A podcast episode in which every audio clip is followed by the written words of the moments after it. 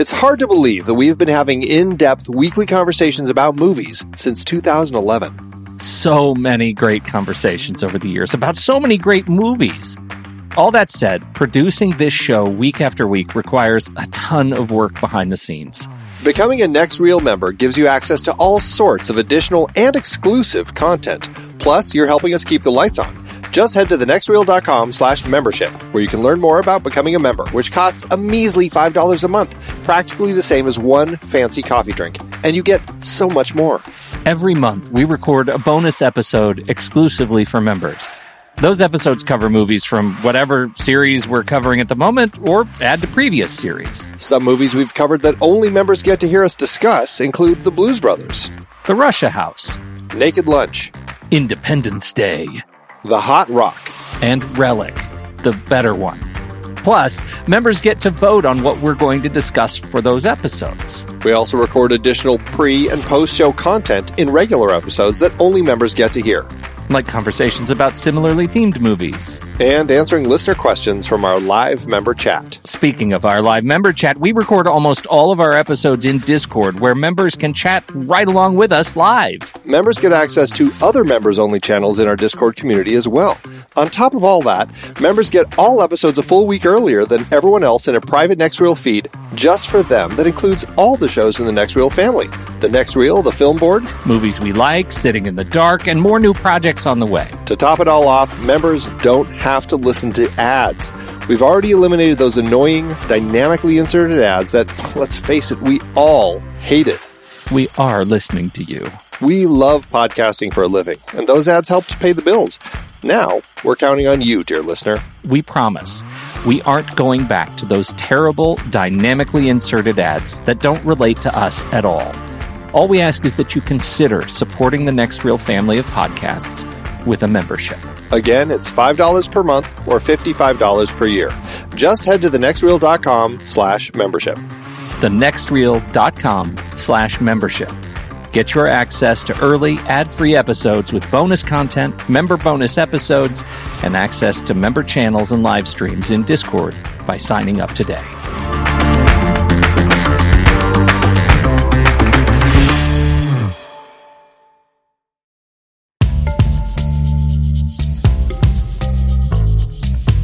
I'm Pete Wright. And I'm Andy Nelson. Welcome to the next reel. When the movie ends, Our conversation begins. Eve's Bayou is over. And where is Daddy? He's never home. Memory is a selection of images, some elusive, others printed indelibly on the brain.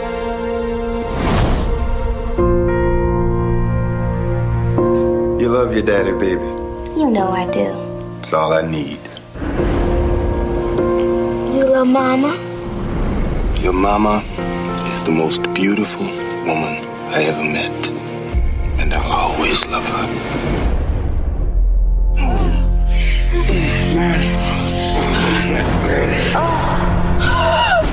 We're talking about Eve's Bayou today, Andrew. We're starting a new series. What is our series? Why are we talking about this movie? Because we're so done with the raspberries.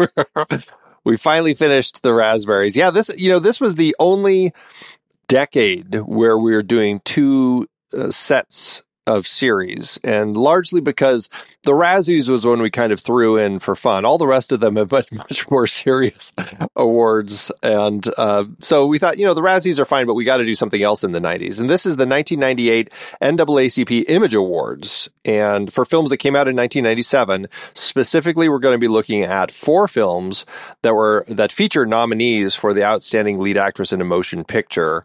Uh, Eve's Bayou, Jackie Brown, Love Jones, and Soul Food, which actually has two of the nominees. So we'll talk about those four films to cover those five nominees. Should be an interesting series. and who was the nominee we were looking at specifically in this movie? In this particular film, Lynn Whitfield, mom, uh, Roz, is the one who received the nomination. Okay. So Eve's Bayou. What is your is, is this one of those movies that you put on all the time? Do you know much about it? I have seen this film uh, quite a number of times. Saw this in the theater when it came out, and I've loved it ever since. And it's just a film I find captures a a world so uh, effortlessly. Like it just feels like this world of of you know through the eyes of a child we're getting it uh, like the voiceover gives us a sense of setting up the story and the idea of memories and uh, we get this look at this key moment of this young girl's life that just kind of unfolds before us in a very effortless way and gives us a picture of her world at the time she was a child from looking back as an adult. And we really get this point in her life that is, you know, for her, kind of a coming of age. It's kind of a very traumatic period of her life. There's a lot of things going on here. And so it's just a film that I've always found powerful and you know for a first film i mean just i think Kasi Lemmons kind of came out of the gate um, swinging and, and created something really special here, better than anything else she's made. Uh, let's let's get it out of the way uh, and say uh, this is another one of those movies where I like the voiceover. Speaking specifically to a recent movies we like episode where we talked about Amelie, and that was one where you said you also liked the voiceover. I also like the voiceover. The thing about the voiceover in this one is that it fits the framing mechanism of the movie, that it tells you something really important from the perspective of older Eve uh, that is is we get to then watch play out over the passage of time. And it's interesting, you know, in our member pre-show we were talking about Southern Gothic uh, films, and I wonder if this is a common trait we didn't mention in Southern Gothic is the use of voiceover in Southern Gothic films to tell the story of ancestry. Right, there is so much that that happens that is legacy in this in, in these kinds of movies to me that I wonder if this is a good example of something that is used much more broadly that we're just not I'm I'm not thinking about specifically but it's really interesting in this movie and I don't find it offensive at all because she is helping time pass through the voiceover in a way that that I think really works right up to the end. Yeah, and it sets up such an interesting story. I mean, it, right out of the gate, we're getting a fantastic opening line that gives you a sense of I'm looking back on a period in my youth and also something really dark happened, you know, the summer I killed my father. And you're like, what, what, what?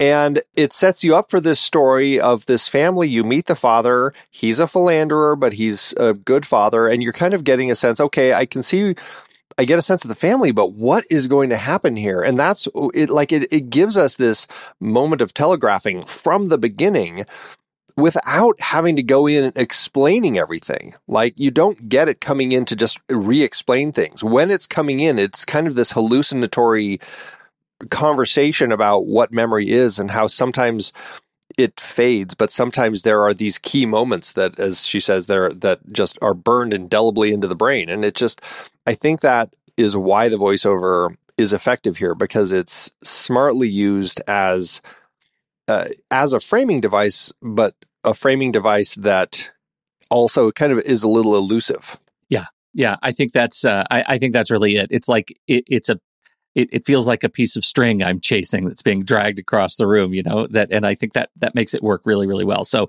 from the jump, I think they set the world up in, in a really interesting way. Uh, you know, then you, you mentioned as you were kind of introducing it, the the the uh, through the eyes of a child, through the perspective of a child. And I think the other thing that sets this movie up really, really well is just through the course of the film, how much it feels to me like we're hearing the dialogue from people important in Eve's life from the perspective of her own memory, not from the perspective of what they actually said. And and I my primary piece of evidence is how often people threaten each other's lives. like they're constantly saying, I'm going to kill you. I'm going to kill you.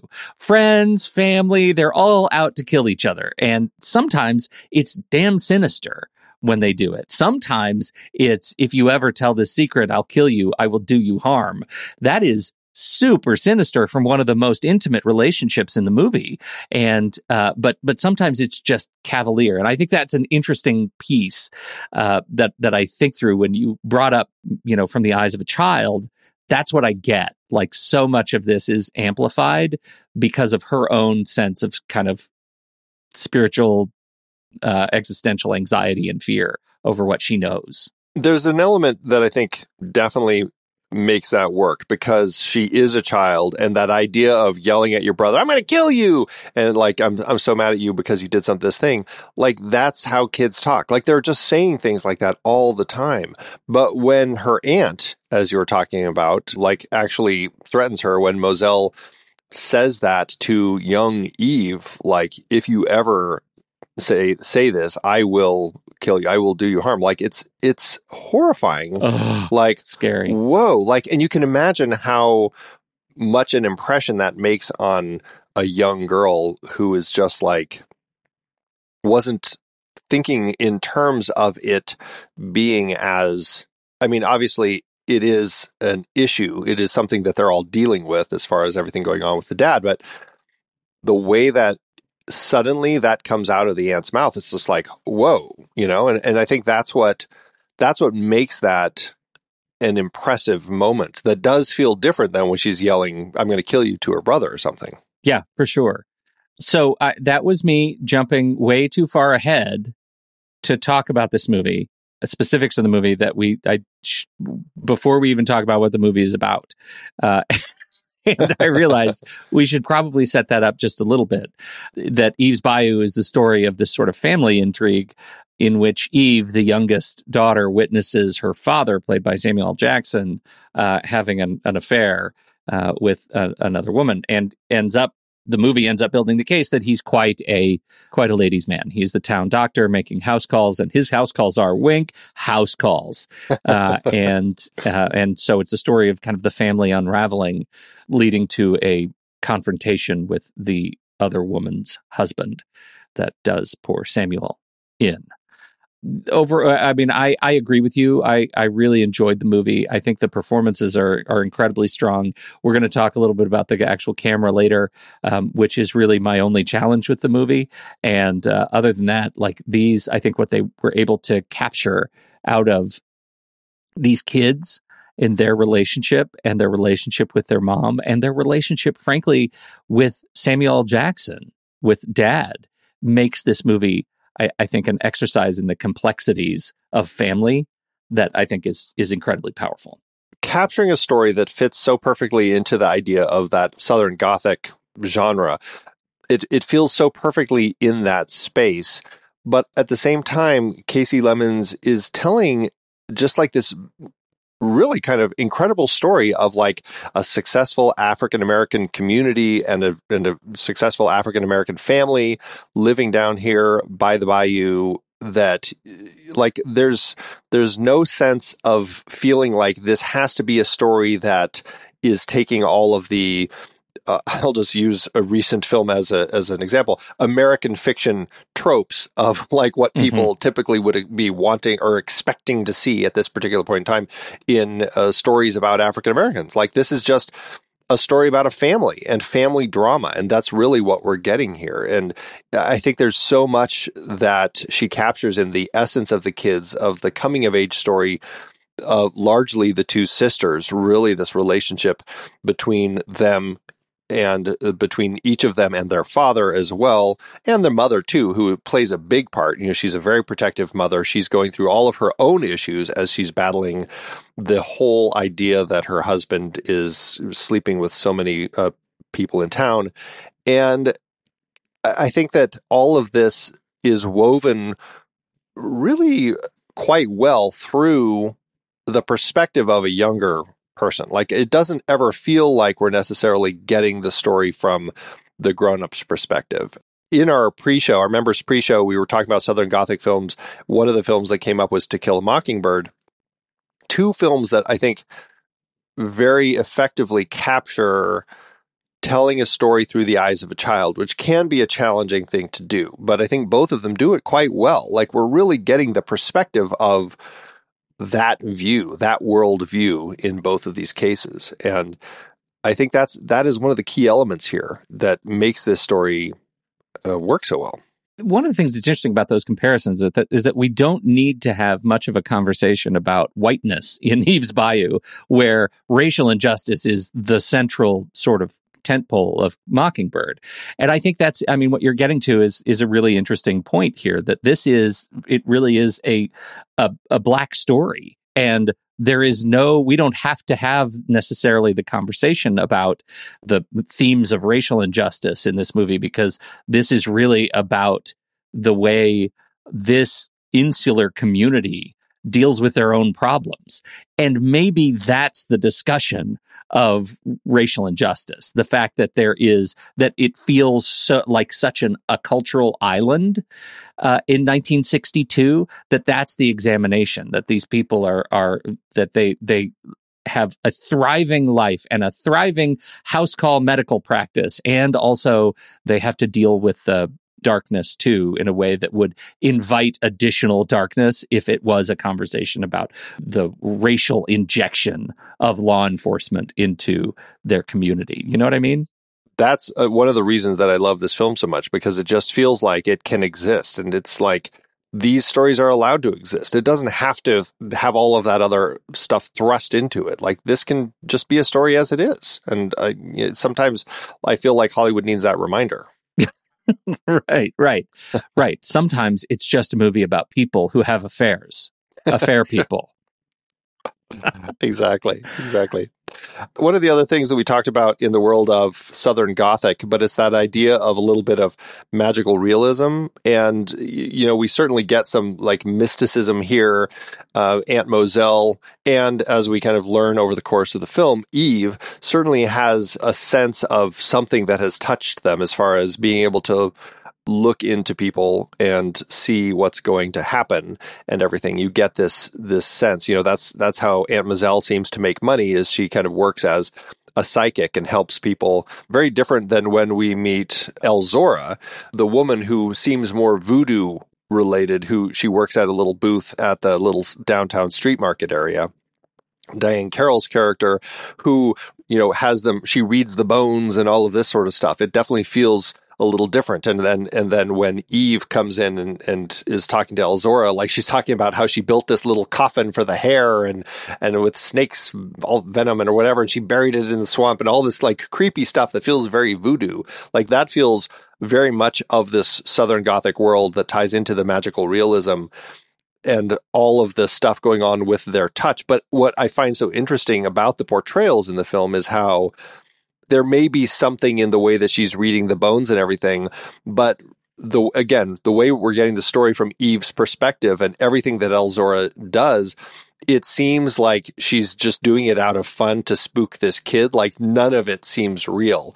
And Eve doesn't get that. And she is so convinced that everything that just happened is the reason that her father is dead. And that's why at the beginning we get that great line, I killed my father because she thinks that like she's carried that like she believes that everything she gave the hair to this voodoo woman who did all this stuff to it and that's what caused her father to end up getting getting killed which is very different than the power that she and Mozelle have. You know that's sort of transitive right? The responsibility of the death of their father is transitive because the final sort of confrontation between Eve and Cicely is, when the the question of sort of the fallibility of memory comes into play, right? Like the the story is was Cicely abused by her father somehow sexually, or did Cicely lose control of her faculties and her father, you know, either way, her father hit her yeah. Uh, but the the motivation matters, and Cicely too carries the brunt of uh, responsibility. You sure. could make the case that the voiceover should have been Cicely the whole time. The summer I killed my father, right? Like, it, you know, once Cicely knows the the machinations of Eve and the voodoo lady, could she have gone on and carried the responsibility of her father's death too. Like this this gets to the theme of legacy in these southern gothic films. Like this is a this is a movie that starts by calling out the fact that these kids are are ancestors of Eve, the spirit I, I, like the witch of the bayou, I guess. I don't I don't remember her specific namesake and she's named Eve is named after the original Eve, but they she's talking about how you know that Eve has this power of sight and that that power of sight is in the hands now of Eve and of Mozelle. They also, you know, through touch can see things. So coming all the movie starts us with this conversation about coming back from the original Eve and leads through Mozelle into the young Eve and uh, and that is a massive legacy, right, of of generations of people who are both sort of empowered and saddled with the weight of knowing more than others in the world around them, of, of always having to bear the responsibility of secrets. And I, I think that is such a, a wonderful sort of vibe that this movie carries through the through you know Mozelle and through Eve, but also through you know the bone reading Elzora in the carnival area. Like I, I think it's it's a really fascinating part of this movie's culture. It, well, and it speaks to like uh, toward the end of the film, Eve actually uses her sight with her sister Cicely, and she actually f- touches her hands, and she kind of sees the reality of what happened there. And it's, I don't know, my perspective is that it seems like Cicely is the one who might have been just a little over the moon and, and is the one who initiated the kiss with her father before thinking through things. And then her father hit her. It so broke her the shame and the, the feelings and everything that she can't, she still can't admit what happened. Like she's just, she was lost in it and just can't see that, you know? And I think that was an interesting perspective, but that's something Eve will now have to always carry. And then the other thing, and the voiceover never comes through and fully acknowledges this, but I do think this is something else that Eve also must acknowledge to a certain extent, but likewise hasn't specifically said that this is what she did that killed her father, but she's the one who tells Lenny Maddie's husband or Maddie, yeah, Maddie's husband. Maddie is the one, one of them that Louis is sleeping around with. And she tells Lenny that her father and her and his wife sure seem to be the same type of people and hanging out and coming home late and all this sort of stuff. I know. Giving him all of the information he needs to have the raging jealousy that leads to him confronting Louis and killing killing him that is an element that in the scope of that opening line, you know, the summer I was 10, I killed my father or whatever. That is the, there's the, there's the whole thing she does with Elzora that was her active plan to kill her father. And then this thing that she does with Lenny that she's not even thinking about as the reality as to what actually killed her father. And that's what I think is so interesting about that voiceover is like, has she internally actually figure that out yet or not? Or does she still like to block that fault of hers? Does she still internally, as an older person, blame it on the witchcraft? I think that's the culture of blaming it on the witchcraft, right? Because whatever, like she could bear witness to the shooting over and over and over again and still see that shooting happen as a result of the unseen hand of the witchcraft, right? Like she was the first one to push over that domino and uh, and I think that makes it interesting. The uh, you know there are some things about this movie that I can imagine, and I'm just sort of trying to step back a little bit as we're talking about it. That that the movie presents a really complicated perspective around, first of all, the complexities of infidelity, right? Like the fact that we have Samuel Jackson uh, as his his character, his dad, who ostensibly is still very much in love with his wife and yet is consistently having affairs on her, right? That portrayal is complicated and hard to to watch depending on sort of what line of the um, you know polyamory spectrum you're on right? well but uh, and also the complexity of the character comes later in the film when he has that line that says so much about his character when he says, I need to be a hero sometimes. That's my weakness. Yeah. And that's why he is in the profession as a doctor, but also for a lot of these women, like the one that we meet when Eve is following him around doing house calls, he has Eve go wait outside because she needs a little something more. And it's like, there is this level to him that is trying to be helpful, but also like this, he just needs to feel needed in a bigger way than he can get from just being needed in a house. And that's, it makes for a really interesting, I mean, it's a broken character, but really fascinating one. Yeah, I, I think so too. And I think that also gets to some of the it, it's sort of the entrance to this path of the film's treatment of uh, of women and in fact of victims right? This this the film does have a healthy helping of blame the victim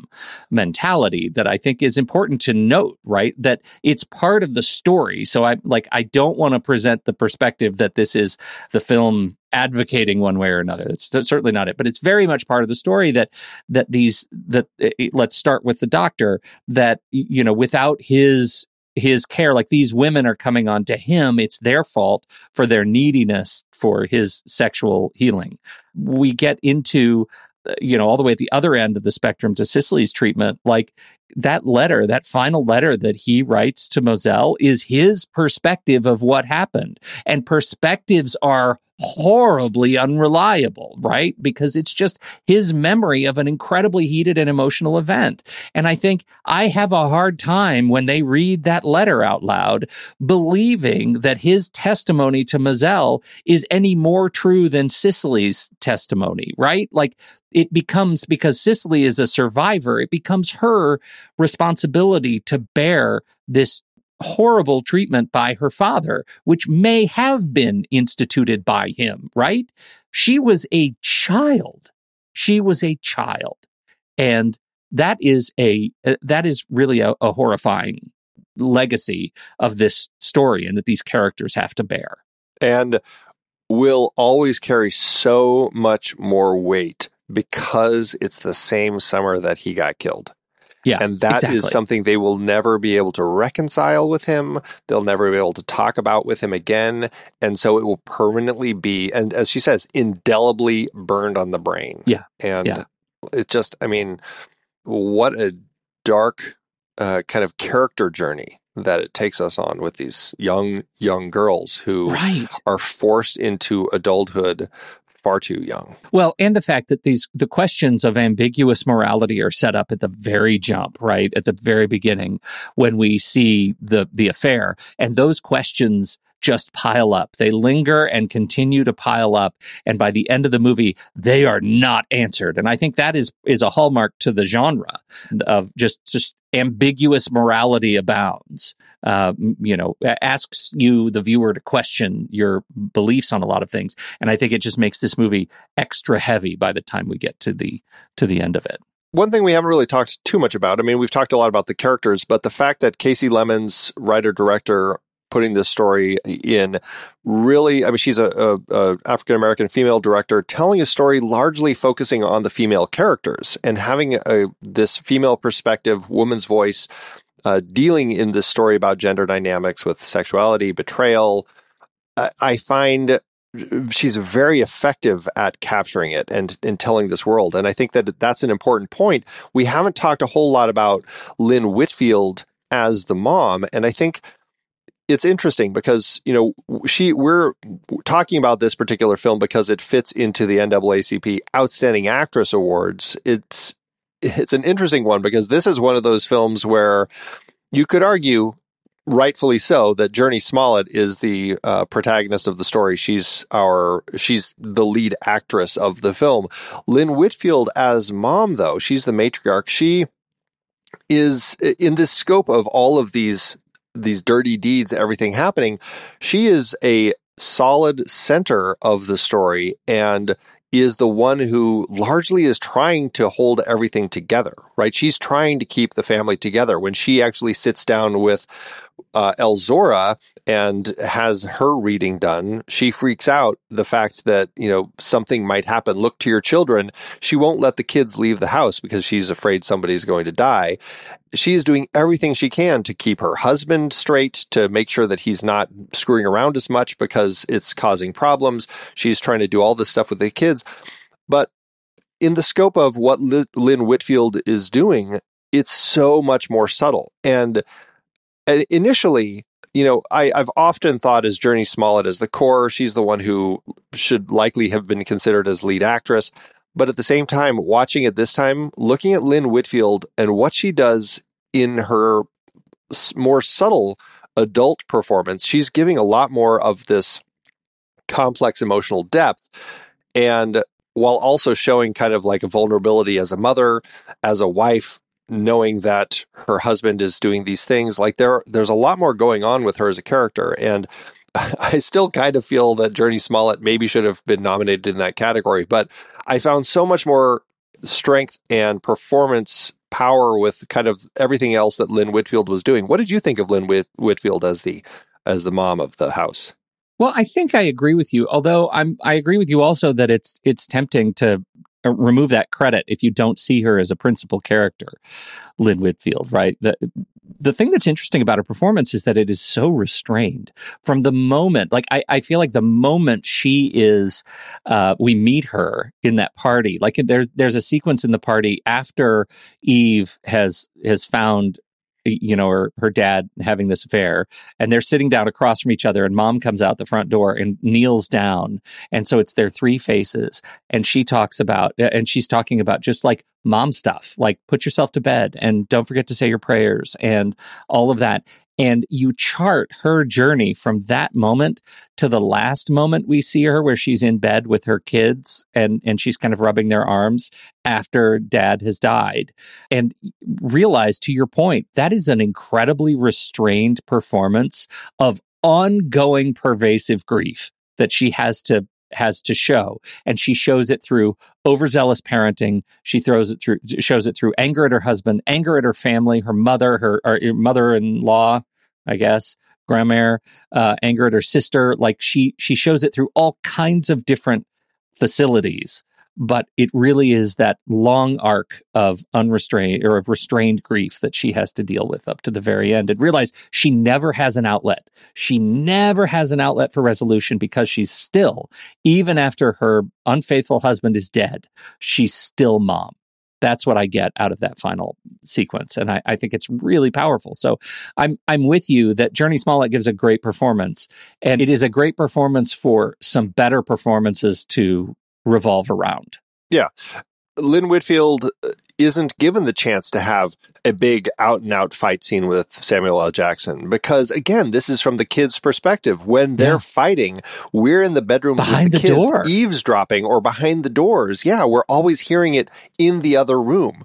And that's, I think, one of those things that as the mom character in the film, she is being very careful about how she puts herself out there in front of the kids and i you know i i think that works really well with the storytelling with her as the character here yeah me too can, can we talk about before we move on? Uh, I want to talk about the direction, but I also want to talk about uh, Sista Debbi Morgan Mozelle. Oh yeah, sister-in-law, yep. sister-in-law. Yeah. So it, this is another one that I think you could make the case was more, even more of a performance than Mom, right? Because she has to balance being a friend to mom, sister in law to mom.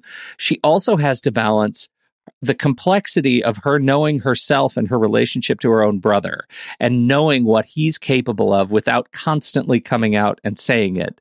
Although she does multiple times say, we're a lot alike, right? And she's the one who's, who's framed as the Black Widow, where every man she marries ends up dead, which is played as funny for a little bit but not really for that long, right? Like to the point where she decides she can never marry again. It's because she keeps killing people. And by the time she tells the story, brilliantly per- conceived through reflections and memory. And I think they do that a number of times in this movie, but that sequence where the, the two men are standing off and she's telling the story of how her first husband was killed is extraordinary. And then she walks back into it. Yeah. Yes. Yeah extraordinarily beautiful and simple conception, right? Just shooting, you know, at just the right angle into a mirror and being able to have everything going on at once. But the the beauty of the limited sort of frame that we have to to tell that story and make it feel like we're stepping into history is fantastic. That's where we get a sense that this woman is deeply, deeply broken. And again, is is that Black Widow is to carry her legacy too. And it makes for such a fascinating character. She's so afraid of starting a new relationship. And then she meets Julian.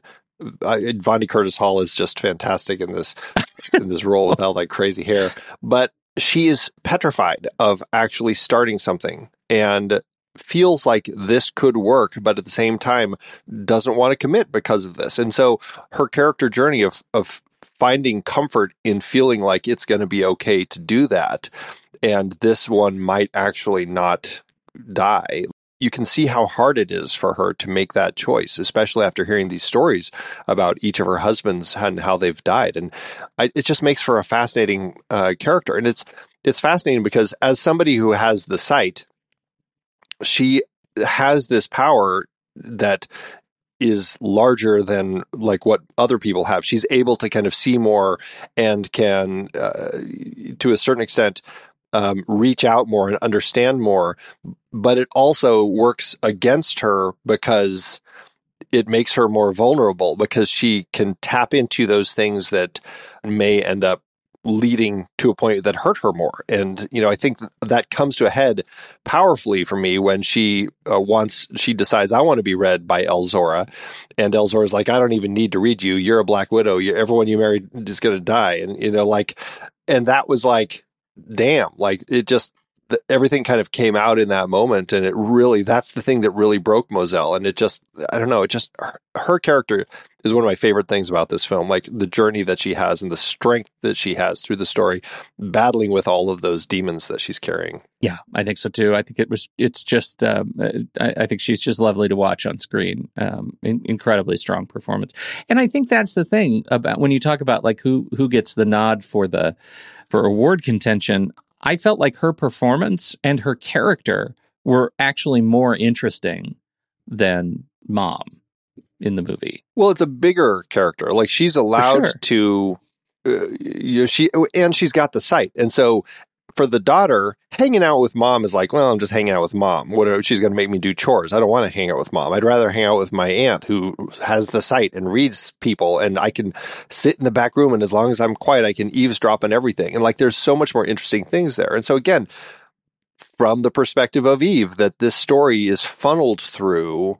Yeah, absolutely. Mozelle is a much more interesting character to watch on screen. Anybody else you want to talk about in the cast? I just have to say, Diahann Carroll as Elzora, her when we first meet her and she's got that like white makeup on, like she has been burned into my head because I think it's that carries like so much weight in that world of just looking like a frightening, like a, a, witch doctor voodoo sort of character. Like she's really creepy in that role. Yeah. And I think she's great. I just I have to call out, you know, she was in Claudine back in the 70s, another fantastic uh, film about a family trying to survive, a single mother with six kids. Uh, trying to figure out how to make it work. And James Earl Jones comes into the picture. Excellent film, well worth checking out. Just want to shout that one out. She's she's also been in a boatload of uh, yes. other films. Oh yeah, yeah. absolutely. she's incredible. Yep. Uh, so it's fun seeing her show up. Uh, okay, Kasi Lemmons. So Kasi Lemmons. Uh, now, I you said that this was better than just about anything else she's done. Do you stand by that? Yeah, I, I mean, I haven't seen everything that she's done, but of the features that she's directed, I'm not talking about like acting and stuff. I mean, she's great and stuff like Candyman. I really enjoy that. She's a bit part in Silence of the Lambs. But when it comes to her as a director, I've seen this. I saw the Caveman, Caveman's Valentine, and Harriet. And, you know, I liked Harriet. Caveman Valentine was a really interesting film. It didn't stick with me. I didn't see Talk to Me, Black Nativity, or any of the TV stuff that she's done. Uh, so, and I haven't seen like the most recent Whitney Houston Whitney movie, Houston, yeah. which seemed like a kind of a standard music biopic. So I don't know. I mean, I, I, guess I still stand by you know Eve's Bayou. I think is is her best feature film that she's put together. I think you're you're probably right, but I'm not. I don't want it to sound like it's it's uh, this is far and away her best thing. No, because yeah, she's she is a a supremely competent director, like and and writer. Like she's she's really solid. And I thought Harriet was worth watching for sure. And I think there's some really interesting conversations in there. I saw the Luke Cage thing she directed. I would not have been able to tell you she directed it, but I had no problems with Luke Cage. I really liked Luke Cage and was bummed that it, it went away. So, you know, I, I think she is, she's a, a really talented person in the director chair. And I think she's, she deserves to be there. I think this is a great way to kind of get out the door. She'd done Dr. Hugo before. I don't know anything about that, but it was short. It was a short film that was uh, kind of following. It, Vondie Curtis Hall was the doctor as yeah. memory serves, playing essentially Samuel L. Jackson's character on a house call. And you're getting okay. this sense of the world, of the character, kind of setting up this idea of just kind of the tone and everything. She used it as a as an opportunity to like a pitch. Uh, exactly. Yeah. yeah. And it was it's it's solid. It's on the DVD I have. I think that uh, okay. it works well. Well, this is you know out the gate shows that she is an, an incredibly talented storyteller, and and I think her, her career is is one of telling you know great stories. It does make me weirdly want to see the Whitney Houston biopic because uh, you know I I did I would not have until we had this conversation I did not make the connection that this was the same this is the same person. This is an interesting person maybe to tell this particular story of of Houston. So I think I am more inclined to check out Talk to Me because that's another very highly regarded film that she put together um, that I just missed. I missed that one. That's Don Cheadle, uh, Chiwetel Ejiofor. That's the radio personality who uh, was an ex-con and became a talk show host in the in the 60s. That's very well regarded. I just I missed it. So I I really want to check that one. But I agree.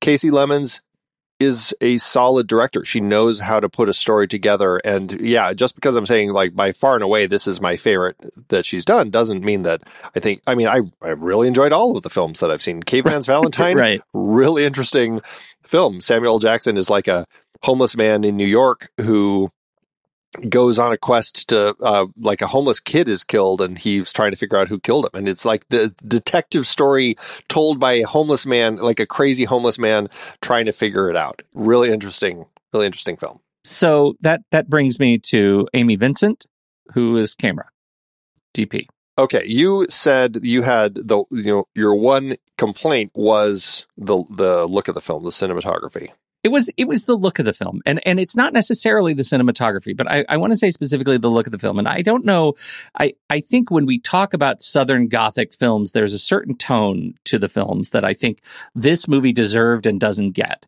And I, I it, maybe it's choices around film treatment. I think the the the camera generally moves well. It captures great bridges.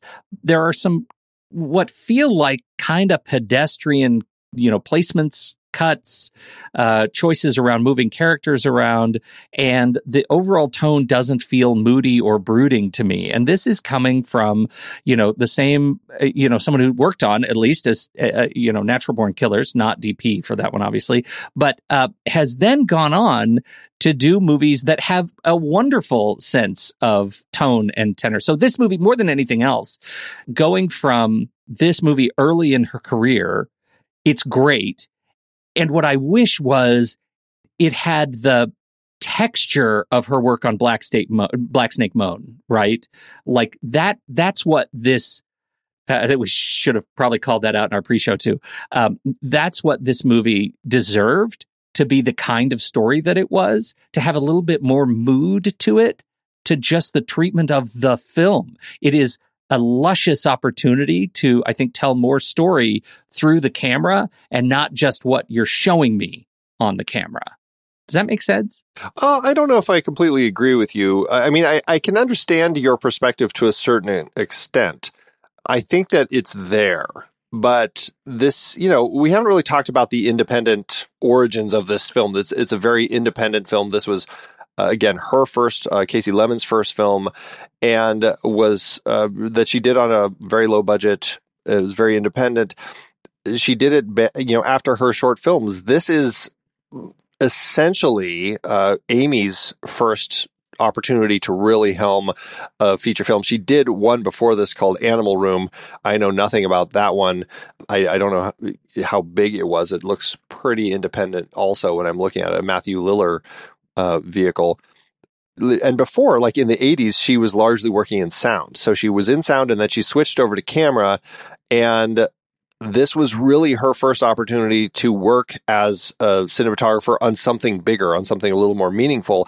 And I think what you're complaining about is that she's also on the kind of like the ground floor with her uh, with her legs, kind of her cinematography legs growing into what she will become when she's shooting Black Snake Moan and True Blood and Hustle and Flow and Caveman, Caveman's Valentine, all of these other properties that she, you know, has has more experience with. And so I think it's an independent look. And that's something with this film, even in the editing. Like you can tell like some shots they're forced into a slow mo and you can tell because of the stutter of the frames that you get. You've got kind of like the the stark black and whites and things like that. There are elements in here that to me speak more to independent film uh, younger filmmakers less time, less money, uh, less experience putting a film together with big ideas and trying to figure it out that they will get to do better in later films. And so I don't have a, a I guess I just don't have an issue with the cinematography because I can see all of the intent and everything and I think largely it's there. It's just okay, it's not as good as some of those later films, but I think that it's I, I, like I, I can see everything where it's coming from and where it's going to. And that's totally fair. And that's that's why I say like it's it's not so much that I think she did a bad job on this movie. I really really don't. I think what happens is it's a movie that that begs for a tone, especially watching it 20 years later that it doesn't have and so I'm just sort of wish casting here that that this movie had the treatment that I see in my head that it just never could have gotten because of exactly all the things you just said. Like I, I get it, but it's it is a great film to to create an example of the kind of Southern Gothic mood that uh, that I don't get for reasons. You know, the nice thing about shooting where they're shooting is that to a certain extent, at least they have all of these beautiful locations that yes. help, help get them so much closer, right? Because sure. like when they're shooting at Elzora's like swamp house or the market or any of the places that the kids are playing around, like when they're playing with that dead snake, the, the quote dead snake, which always cracks me up. Like like all of these things, like it just it is there. And this is, again, one of those wonderful reasons location shooting can be so helpful for films because it really helps create the world with no extra money. You're just pointing the camera at this cool place and it, it, it fills it all in. So, yeah, for sure. Yeah. Agreed. Yes. Violent agreement. Well, it is a. Uh, I think it's a great start to this series. I'm definitely looking forward to talking through all of these other films. Any last points on this one, or should we uh, keep trucking? Let's keep trucking. All right. Well, we will be right back, but first, our credits.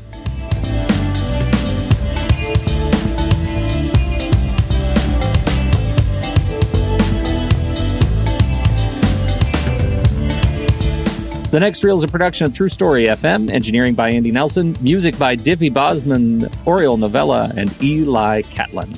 Andy usually finds all the stats for the awards and numbers at the-numbers.com, boxofficemojo.com, imdb.com, and wikipedia.org.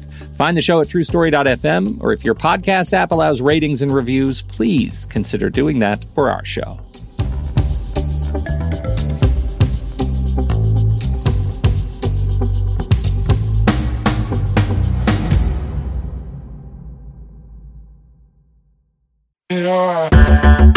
Andy, can you believe we've almost hit 700 episodes of The Next Reel? I know, it's crazy. And with all the other episodes in our family of podcasts, we are well over 1,200 episodes of movie conversation.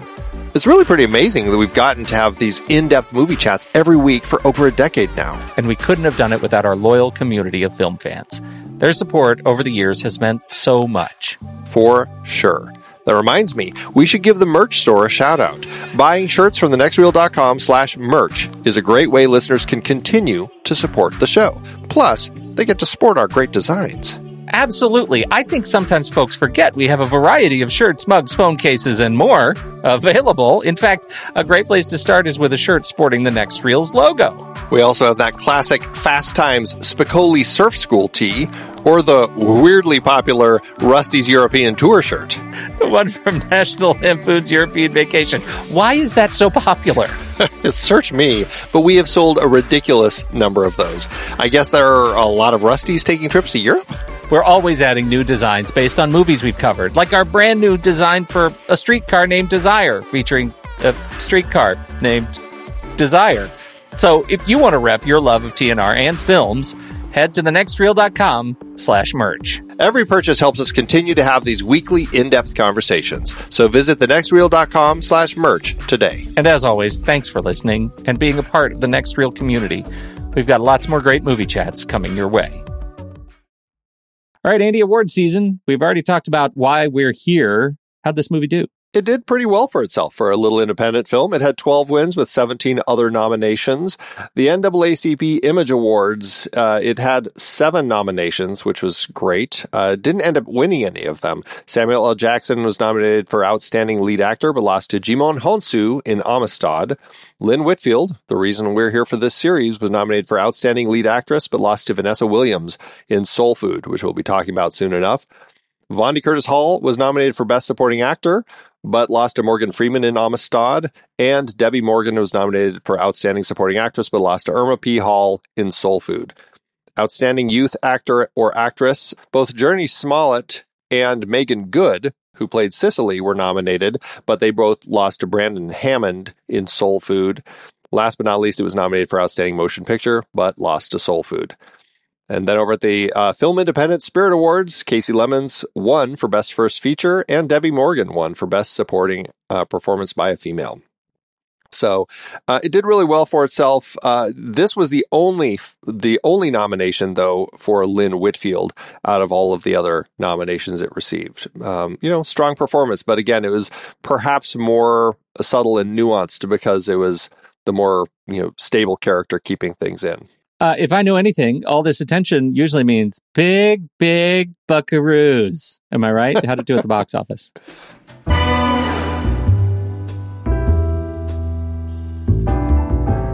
A Lemmons' Haunting Tale cost a light $5 million to make, which is 9.85 million in today's dollars. The movie opened limited November 7th, 1997, opposite Starship Troopers and Mad City. It landed in eighth place in its opening weekend and did pretty well for itself, earning 14.8 million domestically, or 29.2 million in today's dollars. That lands the film with an adjusted profit per finished minute of $178,000. That's on the lower end, but with a lower budget, they still made back almost three times the budget. Not too shabby. Now, tell me how Mad City did in the box office. no doubt. Probably not that well. Probably. Not. Oh man! well. Wait, you weren't hunger hungry for a John Travolta, Dustin Hoffman joint?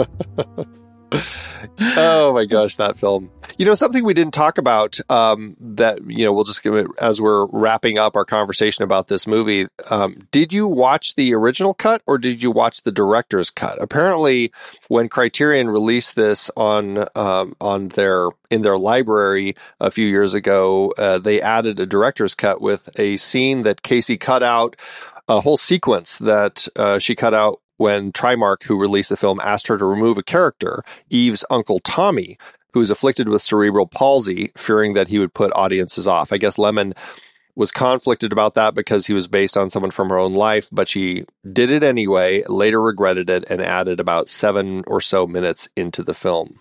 Um, was was Uncle Tommy in your version? Uncle Tommy was not in my version. Not in my version either. I have the I have the DVD from when it first came out. So I knew that Criterion released it. I didn't realize that they included a director's cut as well. So now I'm really curious to check that out and see, um, you know, how that plays. I ridiculously watched this on Amazon, which was through Freevee, which was terrible.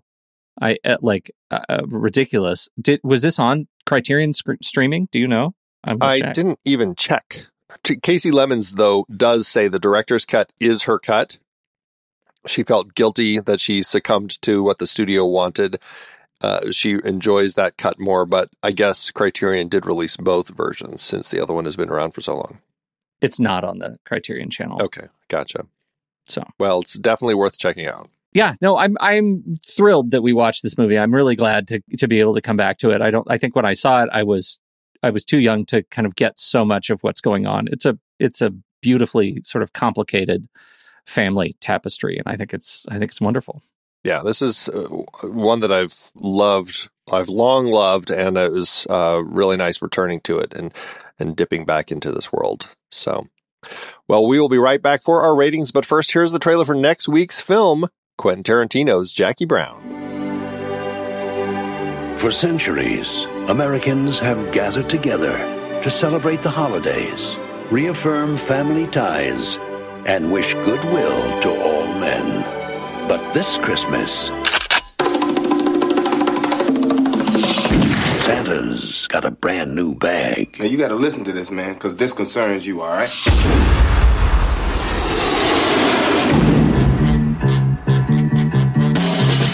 You have had the chance to walk off a half million dollars, would you take it?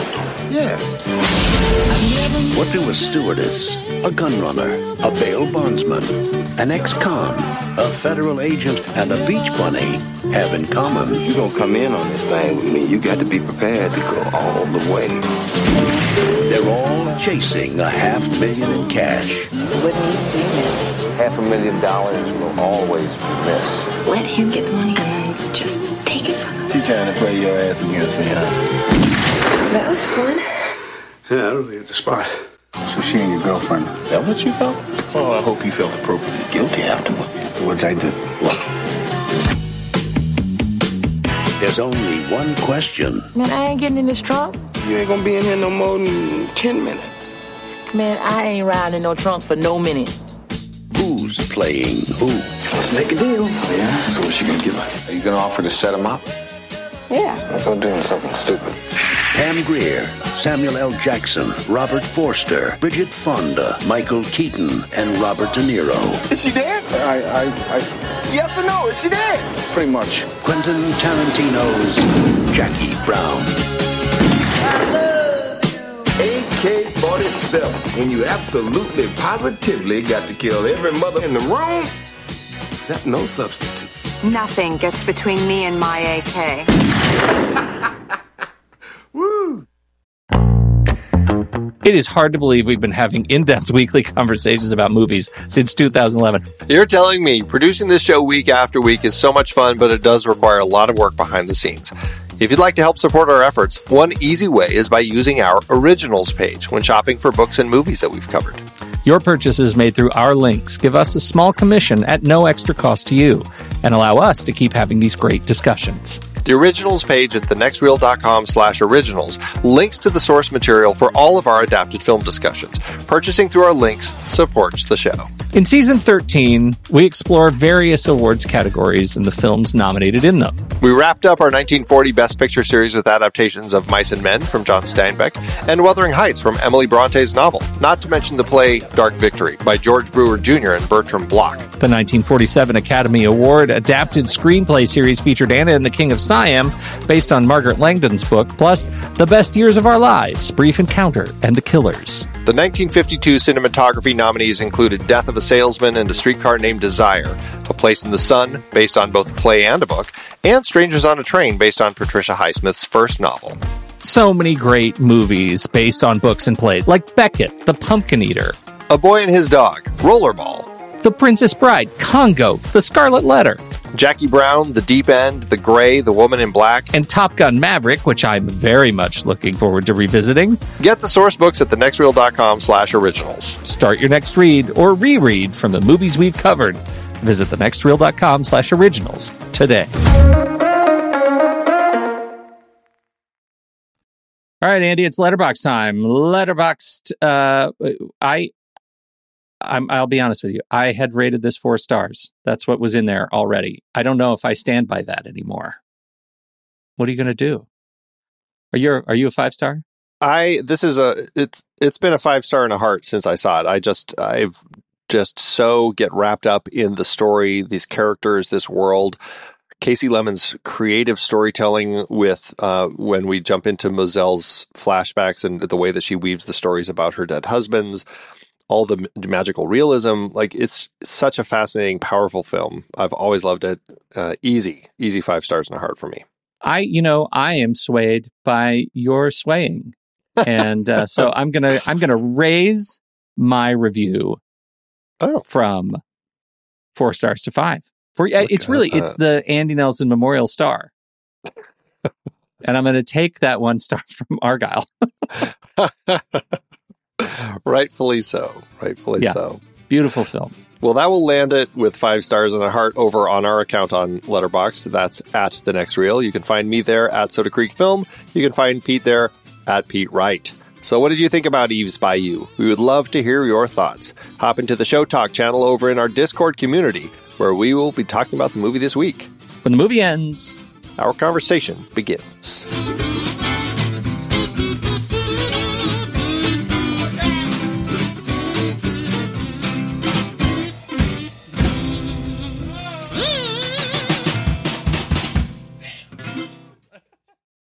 Letterbox, give it, Andrew.